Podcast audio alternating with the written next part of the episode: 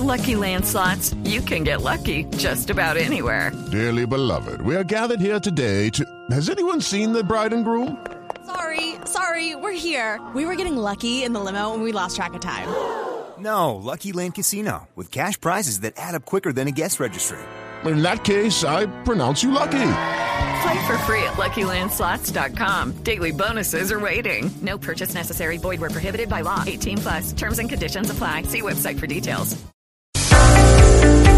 Y somos Bicentenario en Mañanas Blue, 200 años de independencia, todos los miércoles hablando y tratando de entender esos 200 años eh, de historia en Colombia y cómo fue la independencia. Y hoy la tarea le tocó a Ana Cristina para hablar eh, del tema. Ana Cristina, ¿qué tenemos hoy para nuestra sección del Bicentenario?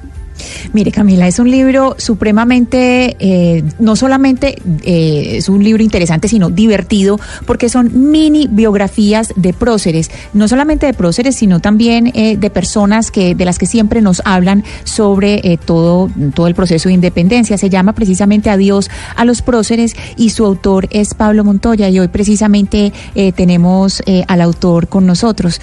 Pablo, buenos días. Buenos días, Ana Cristina. ¿Cómo les va? ¿Cómo están? Muchas gracias por la invitación. Pablo, estas biografías que nos presentan esa otra cara de los próceres y de algunos que no son tan próceres, porque también ahí están, digamos, los que no son los héroes, eh, son un poco noveladas, no es exactamente eh, pegado de la realidad. ¿Cómo llega usted a estos perfiles?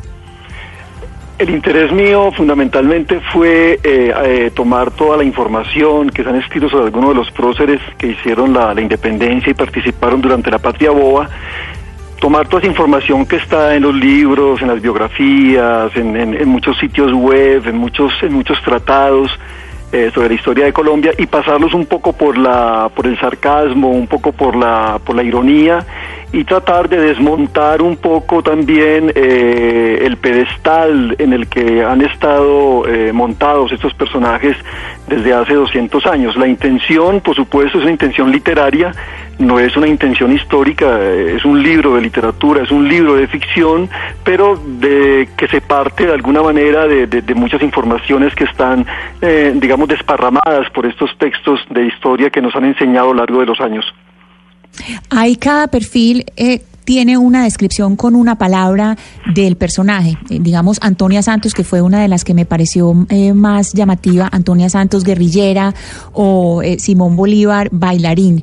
¿Cómo es la investigación para enfocarse en un aspecto, eh, digamos, darle esa prioridad o ese privilegio a un aspecto del personaje?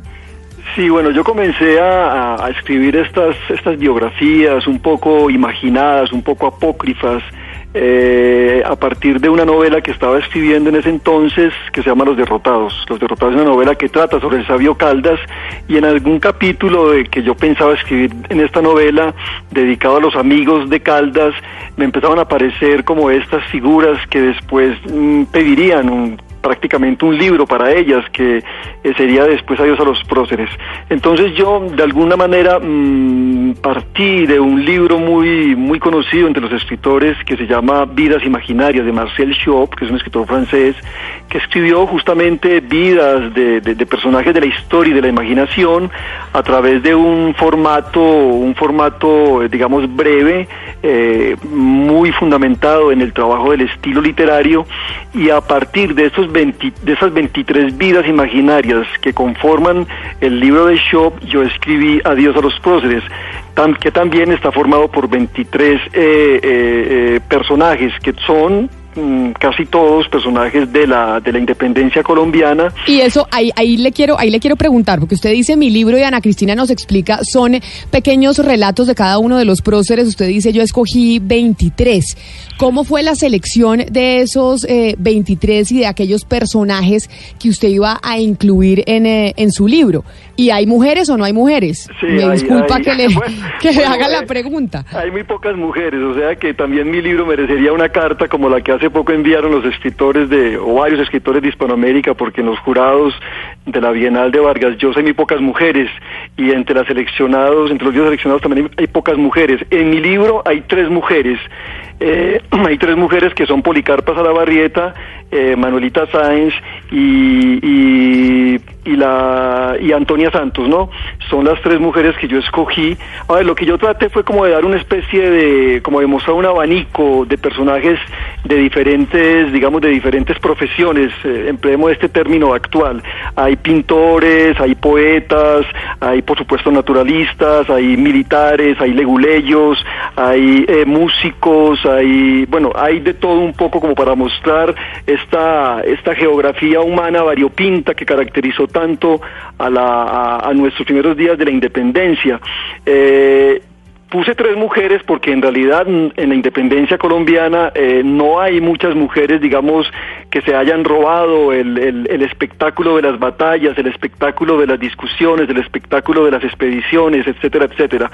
Pero a las tres mujeres que yo trato allí, yo creo que son las mejores tratadas que los demás personajes masculinos.